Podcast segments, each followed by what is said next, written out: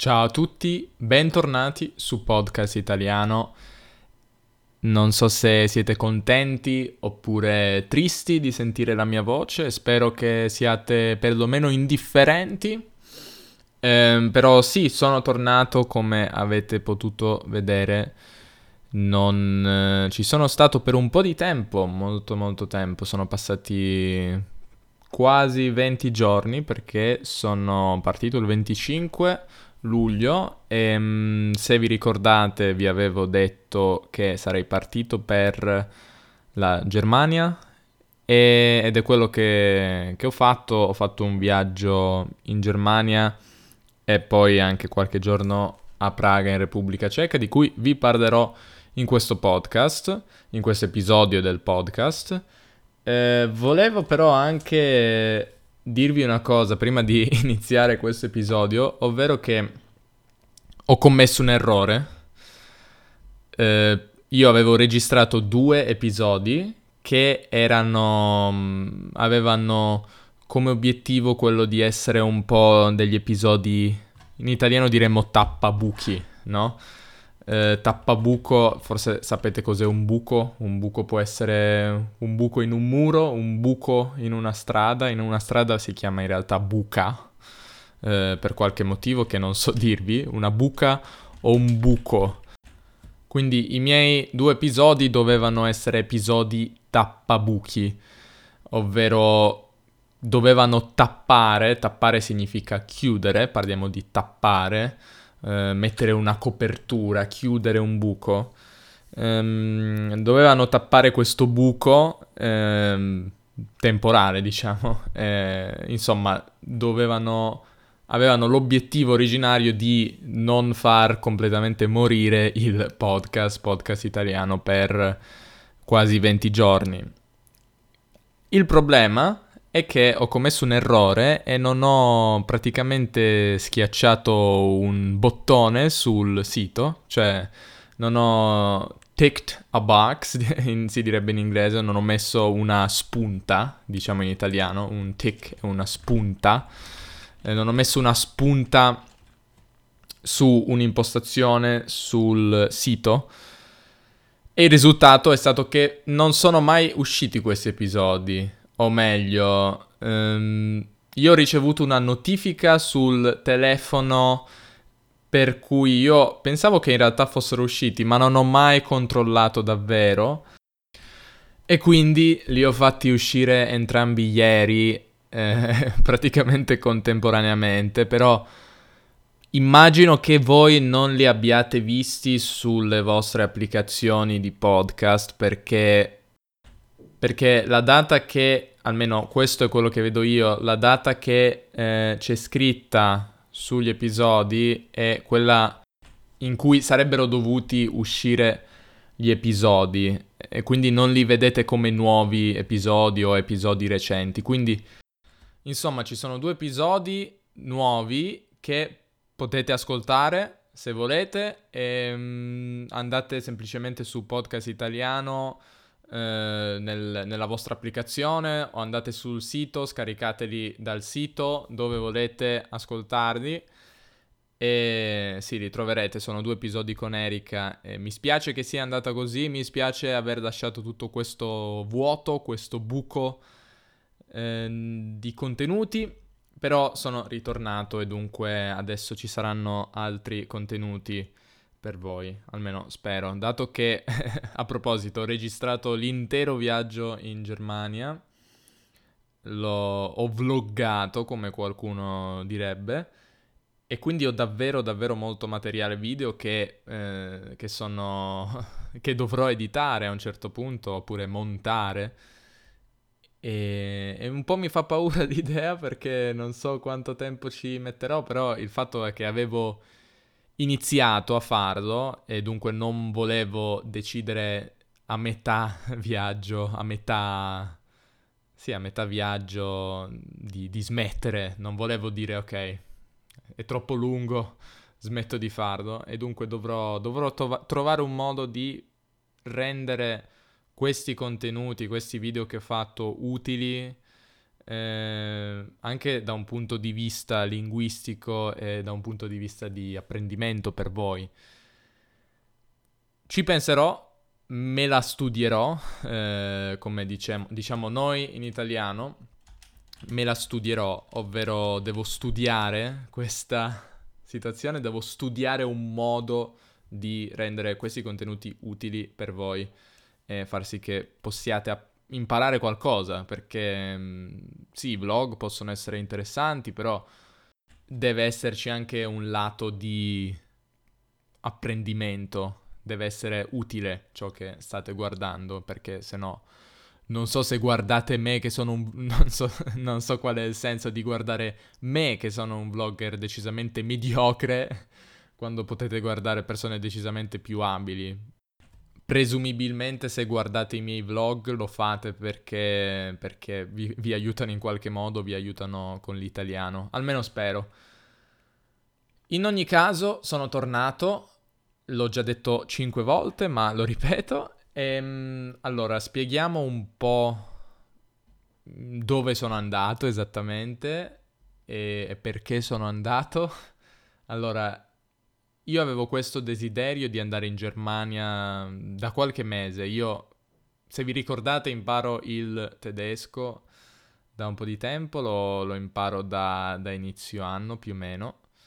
Devo dire che non ho fatto molti progressi o meglio, ho un livello di base in tedesco, o nel tedesco, ma non è un livello che mi permette di, di conversare in maniera, in maniera fluente, come si suol dire, no?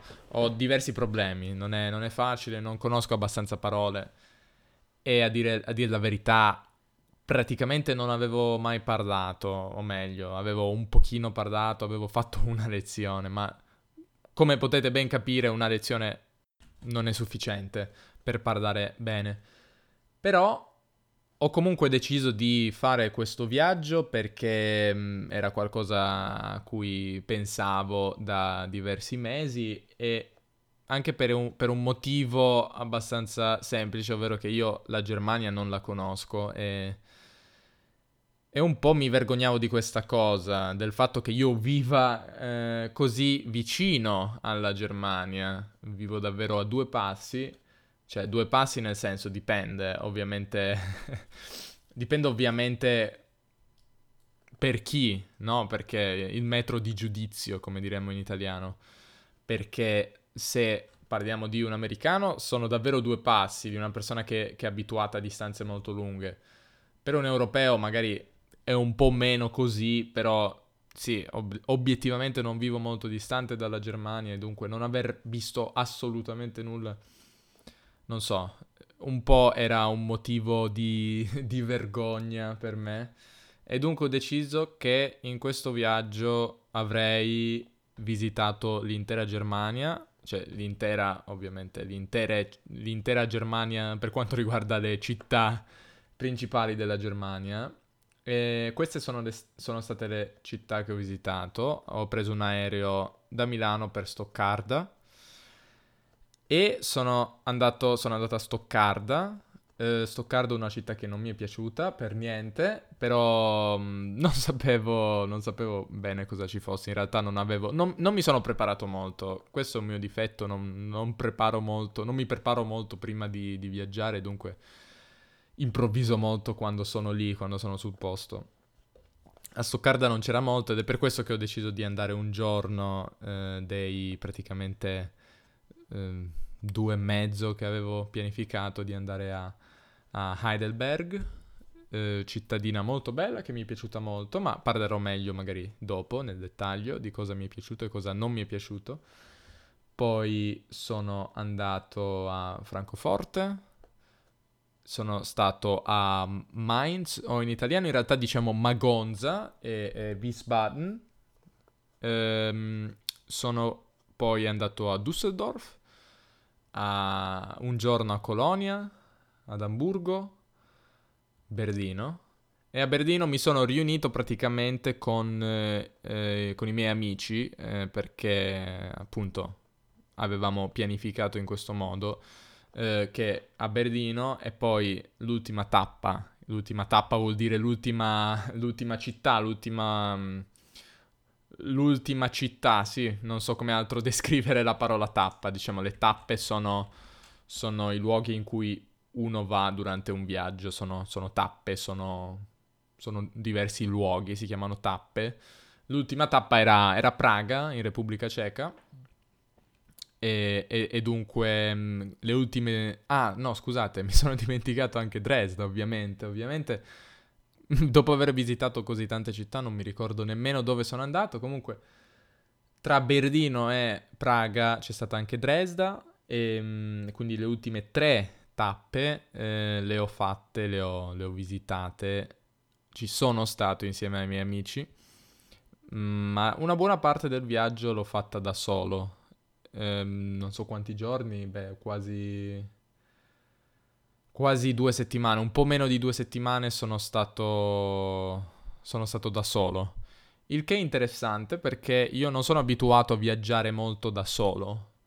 L'ho fatto in alcune occasioni, ma non ho una, non ho una grande esperienza, devo dire. E secondo me ci sono dei vantaggi, ma anche degli, sv- degli svantaggi nel, nel, viaggiare da soli, almeno per quanto riguarda me. So che ci sono persone che amano viaggiare da soli, che preferiscono viaggiare da soli. Immagino ci siano persone che invece odiano viaggiare da soli. Io penso che... Penso che... Non so, non ho un'opinione su cosa sia meglio perché penso che viaggiare con altre persone possa essere sicuramente un modo di, di, di, divertirsi insieme, di passare tempo insieme, anche passare diversi giorni consecutivi insieme. Ehm, non so come dire, rafforzare i legami che ci sono all'interno di un gruppo di amici. Allo stesso tempo penso che ci sia meno libertà quando viaggi con altre persone ehm, puoi fare quello che vuoi quando sei da solo, andare dove ti pare e piace. Eh, ho già spiegato, credo, questa espressione in qualche episodio passato. Significa, è semplicemente un, un, un rafforzativo, qualcosa che rafforza mh, mm, il verbo ti piace, dire ti pare e piace. Puoi andare dove ti pare e piace, effettivamente e, ehm, non, hai, non, hai, non devi contrattare, non devi scendere a patti oppure a compromessi ehm, per quanto riguarda cosa fare, quali musei, anche se in realtà non siamo andati a musei, comunque dove andare, dove mangiare, cosa fare, quando tornare, eccetera.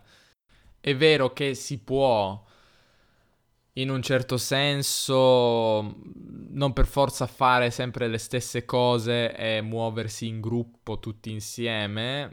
Noi eravamo in quattro, quindi non era neanche un gruppo molto grande, forse, forse è ancora più importante farlo quando ci sono gruppi magari di, non so, 6-7 persone, per esempio, può essere più importante ancora in quel caso non andare sempre in gruppo ovunque perché, perché non è facile coordinarsi logisticamente.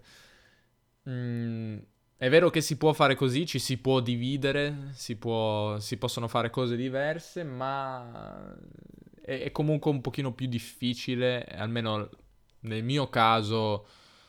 Nel mio caso io seguivo ciò che facevano gli altri, o, o, o meglio, facevamo, andavamo insieme e non in pochi casi sono andato per conto mio, sono andato da solo in luoghi o ho deciso di discostarmi o staccarmi da, dagli altri e appunto andare per conto mio. E quindi, quindi sì, sì, questa è una cosa che un po' mi manca, che un po' mi è mancata, però non so, non posso arrivare a un giudizio finale, dire una, un giudizio conclusivo e dire cosa mi piace, eh, cosa mi piace di più, se viaggiare da solo o viaggiare con altre persone. Penso che abbiano i loro pro e i loro contro. Sto parlando da un quarto d'ora e mi rendo conto che faccio fatica a parlare in italiano. non so se non so se perché non faccio episodi di questo tipo da, da, un po' di tempo, mi sembra davvero di fare più fatica del solito a trovare le parole e spiegarmi in una maniera, non so, art- articulate, vedete, mi vengono parole in altre lingue, in inglese, eh, spero che non sia troppo noioso e spero che non sembra che non so cosa voglio dire, anche se un po' è così, però cercherò di eh, dire qualcos'altro di interessante, almeno spero. Beh, dato che ormai ho iniziato a parlare di questo, continuo a parlare di questo e mm, una cosa che non mi piace, o almeno che in qualche momento ho, ho provato, ho sentito, ehm, è stata eh, la mancanza di, di, di, socialità, anche se devo dire non, non è successo in molti momenti, eh, sto parlando di quando ero da solo ovviamente, eh, dovevo muovermi da solo e decidere cosa fare. Ci sono stati alcuni momenti in cui mi sarebbe piaciuto essere con qualcun altro, Mm, io mi, sono, mi definisco come forse sapete, se avete sentito gli episodi sull'introversione, una persona introversa. Però, però, ho bisogno comunque di un minimo livello di, di socialità, di socievolezza, di, di, conversazione, di contatto umano con altre persone, perché, perché noto, noto molto chiaramente che quando non c'è un minimo livello inizio a, diciamo, impazzire, inizio davvero a, a sentirne la mancanza. Devo dire che questo è successo non così spesso, per fortuna, perché sono riuscito comunque a, a, ad avere contatti con altre persone. In alcuni casi è stato attraverso, almeno in un caso più che altro, è stato con eh, una funzione dell'applicazione di Couchsurfing, ovvero Hangouts, che vi permette praticamente di trovare altre persone non lontane da voi e praticamente hangout con loro, passare del tempo con loro, fare qualcosa. Potete scrivere per esempio voglio andare a bere birra e troverete persone che vi possono, almeno possono fare richiesta di a, di partecipare al vostro hangout, voi potete accettarle oppure no, e, e, poi praticamente si apre una chat in cui potete dire, potete chiedervi, ah, dove sei, cosa fai, dove vai, eccetera. E, ehm, l'ho usato una volta uh, questa, questa, questa funzione ed è stato interessante. Eh, praticamente mm, diciamo che mi ha riempito una serata ho trovato un signore inglese a cui poi si sono aggiunti una ragazza russa e un ragazzo turco, se non sbaglio, sì, turco, eh, con cui abbiamo praticamente mangiato e bevuto in un Biergarten, oppure non so se sapete cosa sono questi Biergarten, è una cosa molto tipica tedesca, ovvero luoghi all'aperto eh, con dei tavoli in cui si, si, beve birra, come può suggerire la parola stessa, e, e mangiare in alcuni casi eh, e dunque è stato utile in quel caso. Ho usato tra l'altro l'applicazione Couchsurfing anche per trovare persone da cui stare, eh, cioè per stare a casa di, di, persone. Non so se sapete cos'è Couchsurfing, immagino che molti di voi ne abbiano sentito parlare.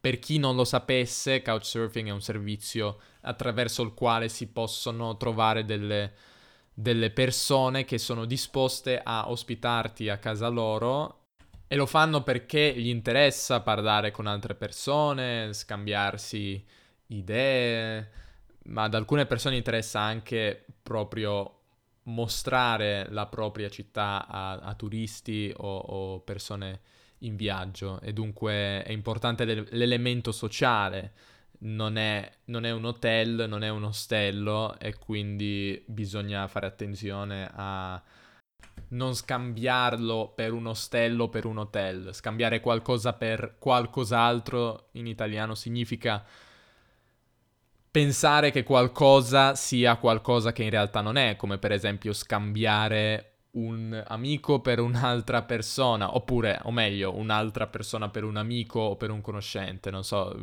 immagino che da piccoli vi, vi, sia capitato magari di vedere una persona che sembra vostro padre o vostra madre e di dire papà, mamma, per cercare di attirare la loro attenzione, per poi rendervi conto che in realtà non era vostra, vostra madre o vostro padre. Questo significa scambiare qualcuno per qualcos'altro.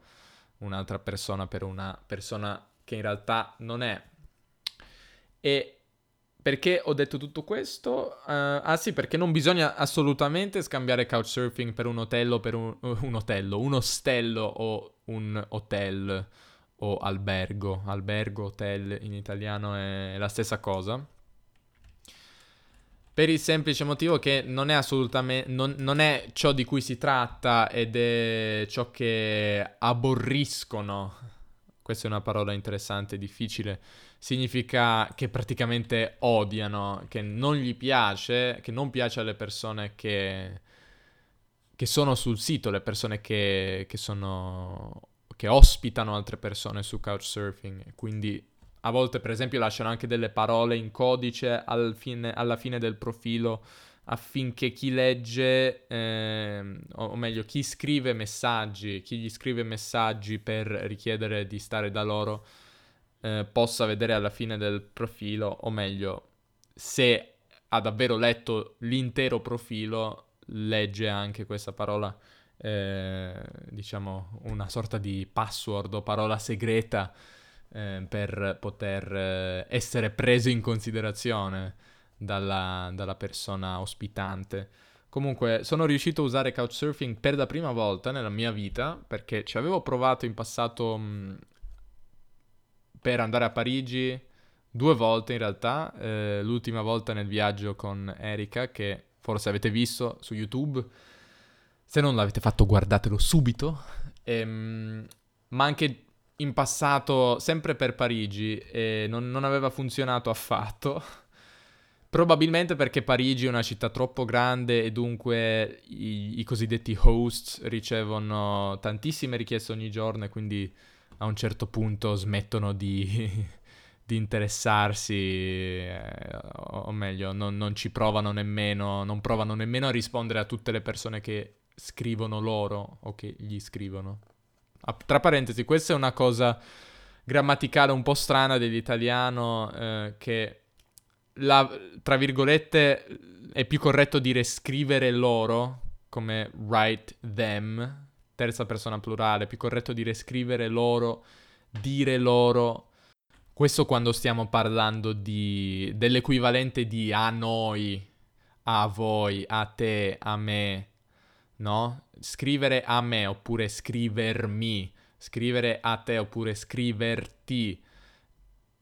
Alla terza persona plurale si può dire, si deve dire, o almeno la, le grammatiche, i libri di grammatica scrivono, direbbero che bisogna dire scrivere loro, nemmeno a loro, scrivere loro anche se spesso in realtà quasi sempre nell'italiano parlato colloquiale diciamo scrivergli.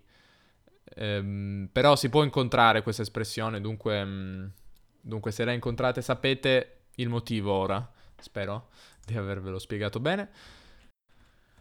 Ritornando al nostro racconto, comunque questa volta finalmente sono riuscito a utilizzarlo, una volta a Francoforte e l'altra volta a Düsseldorf ed è stato mi è piaciuto davvero tanto. Uh, primo, la prima volta era con un ragazzo più giovane di me, credo. La seconda volta con un ragazzo con qualche anno in più di me, eh, che davvero era una persona interessante, è una persona interessante, non è morto, credo. eh, perché ha praticamente un giardino dentro casa sua, sia fuori che dentro l'appartamento, cioè ha un balcone, un piccolo balcone con um, un sacco di piante di vari tipi, però il giardino in realtà continua poi anche dentro, eh, addirittura sopra il divano dove dormivo io c'era una pianta sopra di me che incombeva sopra la mia testa ed era abbastanza divertente questa cosa. E lui era una persona davvero, non so, non, rilassata, chill, direi, direi in inglese. Davvero calma, un po' anche hippie, hippie, hippie, con la pronuncia italiana bellissima. Pensate che il secondo giorno, quando sono andato, praticamente ho fatto un, un viaggio di un giorno per andare a Colonia. Ho detto che sono andato a Colonia, non mi ricordo se ho messo, se ho menzionato Colonia nella lista di città che ho visitato. Comunque sono anche andato a Colonia. E, ehm, praticamente mi ha lasciato le chiavi di casa sua. mi ha detto, sì, prendi le chiavi, quando vuoi, quando vuoi entra, fai come vuoi, come se fossi a casa tua praticamente. Il che è strano, io non lo farei con una persona estranea, con un estraneo. Però evidentemente questa è la mentalità che molte persone su Couchsurfing hanno, questa è l'impressione che mi sono, far, form, che mi sono fatto e, e quindi è stato interessante, sono contento di averlo utilizzato e le mie due esperienze sono state molto positive però, e spero di utilizzarlo altre volte in futuro. Per il resto ho utilizzato nella parte del viaggio in cui ero da solo una combinazione di, di Airbnb e di mh, ostelli. Mentre poi con i miei amici abbiamo fatto i lussuosi, abbiamo fatto i ricchi, e abbiamo quindi mh, mm, praticamente siamo stati in hotel, un hotel, due hotel e un appartamento um, a, a Praga. Ora vorrei parlarvi un po' di ciò che mi è piaciuto, ciò che mi ha colpito, ciò che mi è sembrato curioso, non so, le mie impressioni generali della Germania e anche della, di Praga. A Praga c'ero già stato due anni fa tre anni fa, scusate, però mh, mm, ci sono tornato, mi ha fatto molto piacere, avevo dimenticato alcune cose ed è interessante tornarci. La Germania è particolare secondo me perché in tutti i paesi in cui sono stato e la maggior parte sono europei hanno tutti un'architettura abbastanza vecchia, ci sono molti, molti edifici vecchi spesso abbastanza omogenei come architettura. Penso, penso, all'Italia. Ok, ci sono sicuramente stili diversi eh, che, che, che, possono coesistere, coabitare, però comunque abbiamo un'immagine, no? Abbiamo un'immagine dell'Italia, di come può essere una città come Roma, oppure una città come, non so, Napoli, oppure un'immagine di, di Parigi, di Londra di, di Madrid magari, di Praga, di, di Budapest. Abbiamo un'immagine mentale di come sono queste città.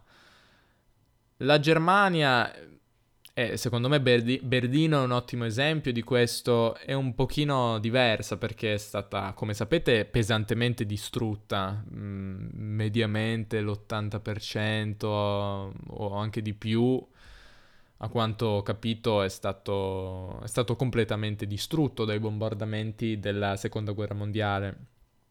E quindi questo è davvero, davvero particolare perché in Italia ci sono un sacco di esempi di edifici vecchi. Per me come italiano è una cosa normalissima avere un edificio, mm, non so, che ha 500 anni, che ha 700 anni, persino nella mia piccola, piccola città di, o cittadina di 16.000 abitanti c'è una chiesa che ha un campanile, il campanile dove c'è la campana, quella che suona e, e dà fastidio a tante persone, diciamo. C'è un campanile che credo sia del XII secolo, quindi ha 900 anni, qualcosa del genere.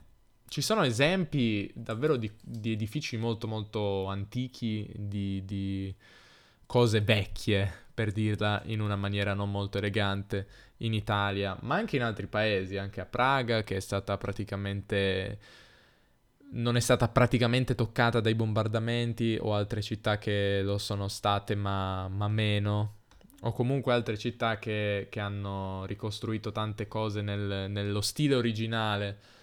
La Germania lo ha fatto ma non sempre, per esempio Dresda e Amburgo sono state ricostruite con un certo, non so, con, soprattutto Dresda rispettando molto come era la città prima di essere bombardata. Dresda tra l'altro faceva parte, fatto parte anche della lista UNESCO, eh, cioè era un bene dell'UNESCO eh, il suo centro perché è davvero un, un, piccolo gioiello, no? È molto elegante. Poi per qualche motivo, perché hanno costruito un ponte brutto, eh, praticamente è stato rimosso dalla lista UNESCO di beni che sono patrimonio dell'umanità. Dresda è stata ricostruita molto bene e rispetta, rispetta la storia della città, della sua architettura.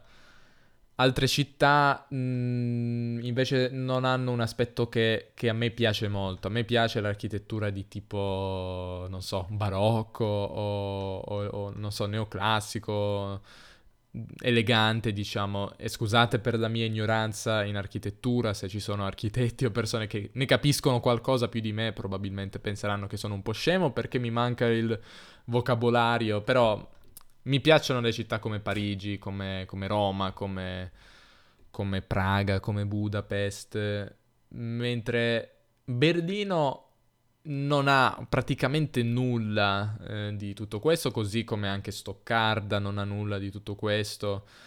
Eh, non è rimasto nulla. A Stoccarda addirittura non esiste una Altstadt, ovvero un, una città vecchia all'interno, un centro. Ne- nemmeno Berlino ha un centro in realtà, Berlino ha tanti centri, tante, tanti quartieri. E questo un po' mi, mi, è mancato, anche a Berlino mi è un po' mancato, perché a me piace quando c'è un centro elegante, mm, bello da vedere, piacevole eh, per gli occhi, diciamo. L'occhio anche vuole la sua parte, eh, come si dice, e quindi, mm, non so, un po' questo mi mancava anche Düsseldorf, dove sono stato in realtà perché c'era una mia amica eh, principalmente, non è una città così, così emozionante, non ti colpisce come ti può colpire appunto come ti possono colpire tante città in Italia dal punto di vista architettonico. E la cosa divertente è che io in realtà sono italiano, quindi magari non mi colpisce molto o mi colpisce meno di altre persone che non sono abituate a questo tipo di architettura, questo tipo di architettura, o meglio, sono, sono abbastanza abituato, non ci faccio nemmeno caso, non faccio nemmeno caso alla, alla bellezza di, di, dell'architettura, non so, l'architettura di 300, 500, 800 anni fa. Mm, è una cosa abbastanza normale per me, però comunque mi manca quando non c'è, quando vado in posti mh, mm, come, come appunto Stoccarda in cui davvero non c'è molto di interessante per me. O anche Berlino in realtà, Berlino sicuramente ci sono tantissime cose che si possono fare, e, e... però dal punto di vista turistico comunque non ci sono così tante cose, non c'è nemmeno un, un simbolo così evidente. Sì, c'è la porta di Brandeburgo, è vero, um, però non so, se uno pensa ai simboli di altre città, ci sono tanti, tanti simboli. Eh, prendete Parigi, prendete Roma, prendete Londra. Mentre se uno pensa, se pensa a Berlino, ok, c'è la porta di Brandeburgo e poi cosa c'è? Forse il Reichstag, il Parlamento, non so, il checkpoint Charlie, che però non è così interessante perché è una ricostruzione di un checkpoint, se sapete, se siete stati a Berlino lo sapete, comunque potete cercare che cos'è, ma non, non, è una ricostruzione, non è nemmeno originale. Penso che Berdino sia importante per la storia comunque. E a me piace anche, mm, anche questo, no? Cercare di, come dire, assorbire la storia, la cultura di un, di un luogo in cui viaggio. È vero che uno può leggere e magari può imparare tante cose, io di solito non lo faccio, o meglio, se so qualcosa di una città la so in generale, la so e basta, non è che mi preparo nello specifico per un viaggio leggendo libri o cose di questo tipo, mi piace, mi piace andare in un luogo, cercare di, di leggere, di, di, fare free tour, eh, appunto i free tour sono una cosa che mi piace molto fare e sono questi tour a piedi con, con, guide che ti portano in alcune zone di una città. E ne ho fatti diversi a proposito, possiamo anche parlare di questo. E ci sono guide che sono davvero brave, secondo me. Un, la cosa che a me piace di questo modello economico è che non, non si paga subito. Alla fine eh, non è vero, è un po' una bugia, una menzogna, eh, ovvero è falso che siano gratis. Non sono gratis perché uno paga alla fine del tour, se non è davvero un mostro che, che si rifiuta di pagare, uno deve pagare, deve dare qualcosa alla fine, alla fine del tour. Però questo e questa è una cosa quindi un po' di marketing. Però allo stesso tempo le guide devono, devono essere sul pezzo, come diremmo nello slang italiano, devono, devono, essere sul pezzo, devono essere, mm, come dire, devono impegnarsi tutto il tempo, devono non devono abbassare la loro energia, non devono, devono cercare di evitare che le persone si distraggano.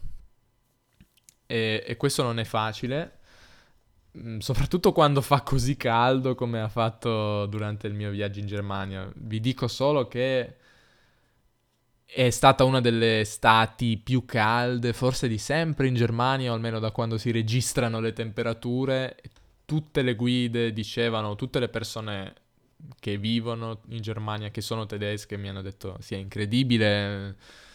Praticamente ha sempre fatto, quasi sempre fatto 33, 34, anche 35 gradi durante il periodo in cui sono stato io. Verso la fine è un po' migliorata la situazione, anche qui in Italia adesso non si sta così male, anche anche qua a quanto mi hanno detto persone che vivono in Italia si stava decisamente male, però la Germania non era diversa, davvero.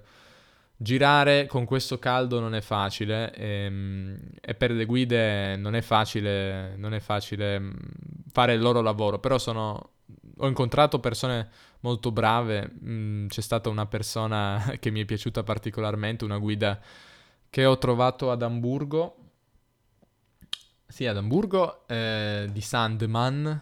Que- se conoscete questi free tour, se avete dimestichezza, che significa se, siete, se, se avete dimestichezza oppure siete pratici di free tour, ovvero se avete un minimo di esperienza, se ne avete fatti, quindi se avete dimestichezza con, se siete pratici di free tour, sapete, conoscete probabilmente questa, questa azienda sono quelli rossi con le magliette rosse.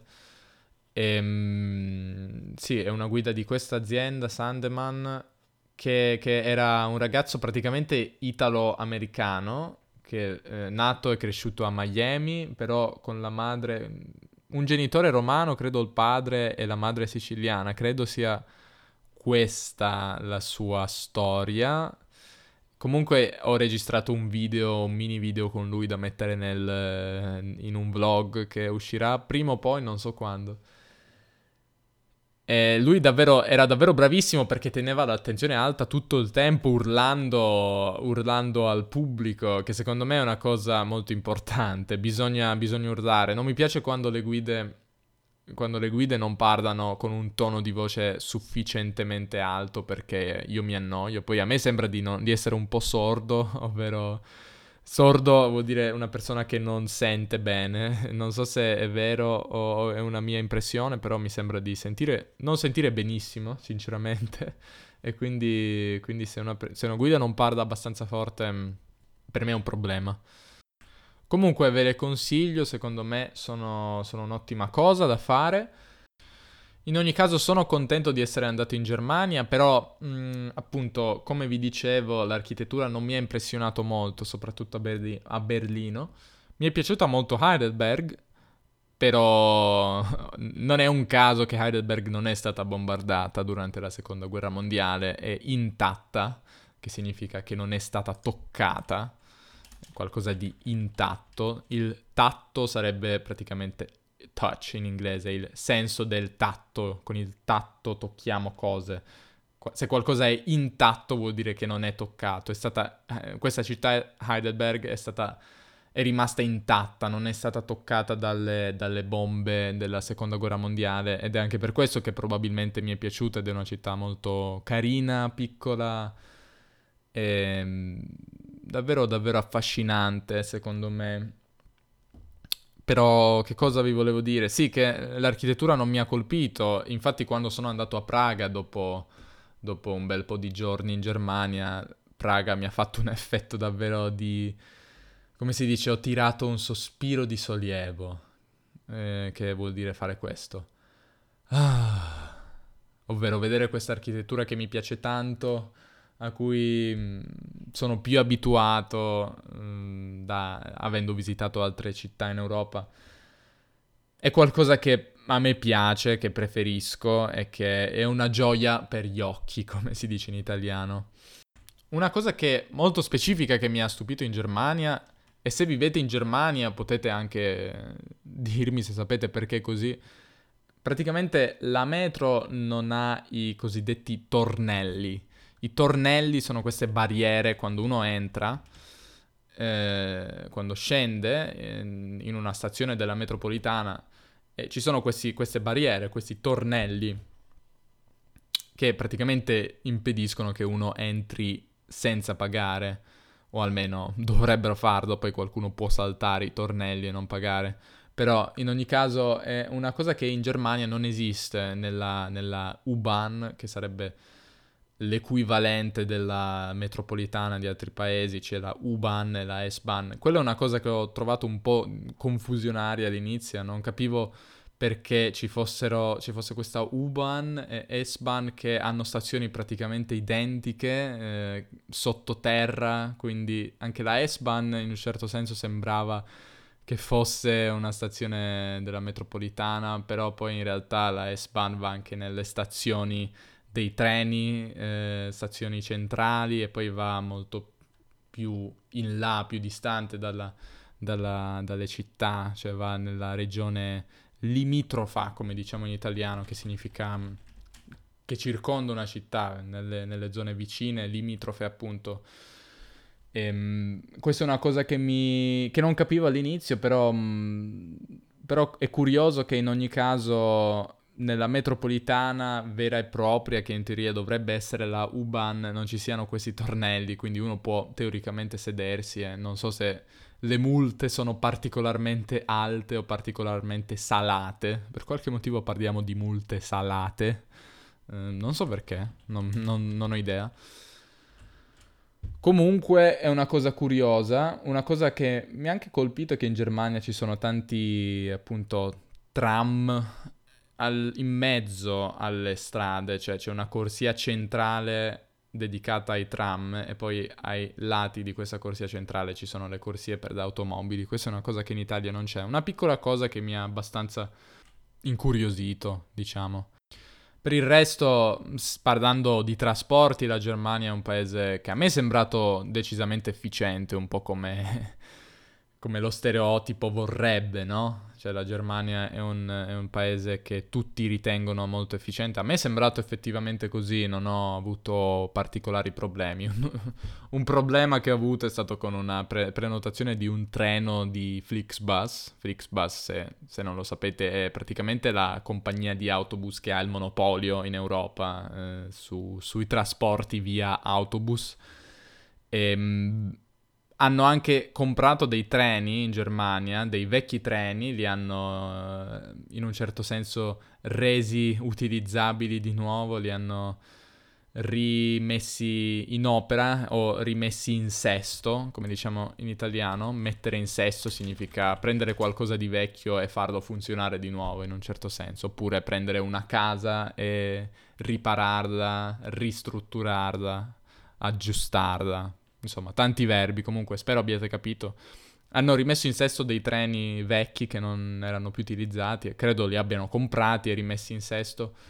E ehm, praticamente sì, li ho presi due volte, però una volta in realtà, eh, ovvero quando dovevo tornare da Heidelberg a Stoccarda è stato cancellato e non è mai più arrivato e quindi ho dovuto praticamente, praticamente sono salito su un altro treno, il primo che è passato e ho pagato il biglietto a bordo e l'ho pagato 41 euro, il che non mi è piaciuto, forse non avrei dovuto salire sul primo treno che passava, avrei dovuto comprare il biglietto a terra, ovvero alla stazione o su internet, però ho deciso di salire, ero con altre persone nella mia stessa situazione, ho seguito loro, ho sbagliato, è una lezione che mi servirà in futuro e ho pagato molto caro questa cosa, però anche queste situazioni sono, sono utili nel senso che ci insegnano qualcosa e sono, sono esperienze che si fanno. Non so cos'altro dirvi in realtà, spero che non vi siate annoiati troppo, mi sembra un po' di aver perso la mano eh, dopo tutto questo tempo. Mm, perdere la mano nel fare qualcosa significa mm, perdere l'abitudine, non essere più bravi come si era prima. Devo riabituarmi o devo riprendere la mano, parliamo appunto di prendere e perdere la mano nel fare qualcosa. Comunque penso che nei prossimi giorni vediate qualche video, non so se domani vedrete già un video perché domani è Ferragosto e Ferragosto è una festa in Italia, dunque penso che sarò con amici, famiglia, eccetera e mangeremo, che è anche un, ah, una cosa di cui forse non, non ho parlato. Diciamo che non ho mangiato molto bene durante questo viaggio in Germania, ho mangiato vera- veramente low budget, cercando di risparmiare, soprattutto quando ero da solo. E ho, davvero, ho mangiato davvero tante cose di cui non vado molto orgoglioso.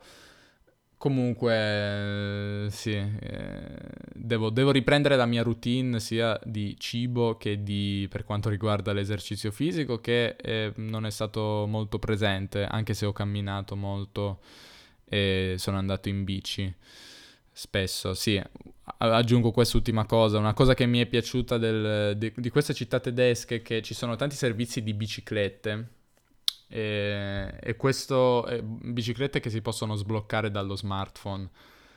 E dunque io praticamente ade- ho ancora adesso queste 5, credo 5 applicazioni ehm, che posso aprire e, e, sono relative ad alcuni di questi servizi di biciclette che uno può prendere, lasciare in giro, sbloccarle col telefono e poi il pagamento avviene tramite carta di credito. Sono molto comode, alcune sono anche abbastanza comode, ehm, cioè è comodo il servizio, alcune sono comode anche dal punto di vista del, della bici, no? di come è fatta, di come è pedalare questa bici, queste bici. Ehm, altre sono un po' più dure, dunque un po' più difficili. In ogni caso, secondo me sono um, una, una, cosa molto interessante. C'è anche a Torino, in realtà, però non ci sono tutti questi servizi e soprattutto le bici che sono a Torino sono abbastanza dure, difficili da, da pedalare. Mentre in Germania ci sono alcune, alcuni servizi un po' più facili e dunque è davvero piacevole spostarsi e avere la, il vento in faccia, la brezza sul viso, sul volto mm, soprattutto quando fanno 35 gradi. Ok, questo è tutto. Spero di non avervi annoiato. Mm, su podcastitaliano.com troverete tutte le parole che ho spiegato in questo episodio e riprenderò la mano e spero che sarà un po' più interessante perché mi sembra di aver annoia- avervi annoiato, non so, mi sembra di non avere esattamente fatto un, un, lavoro buonissimo comunque. È ciò che succede quando uno non fa podcast per, um, per un po' di giorni. Andate a sentire anche gli altri due episodi che per errore non, non erano visibili e ascoltateli. Da Davide questo è tutto. Ciao!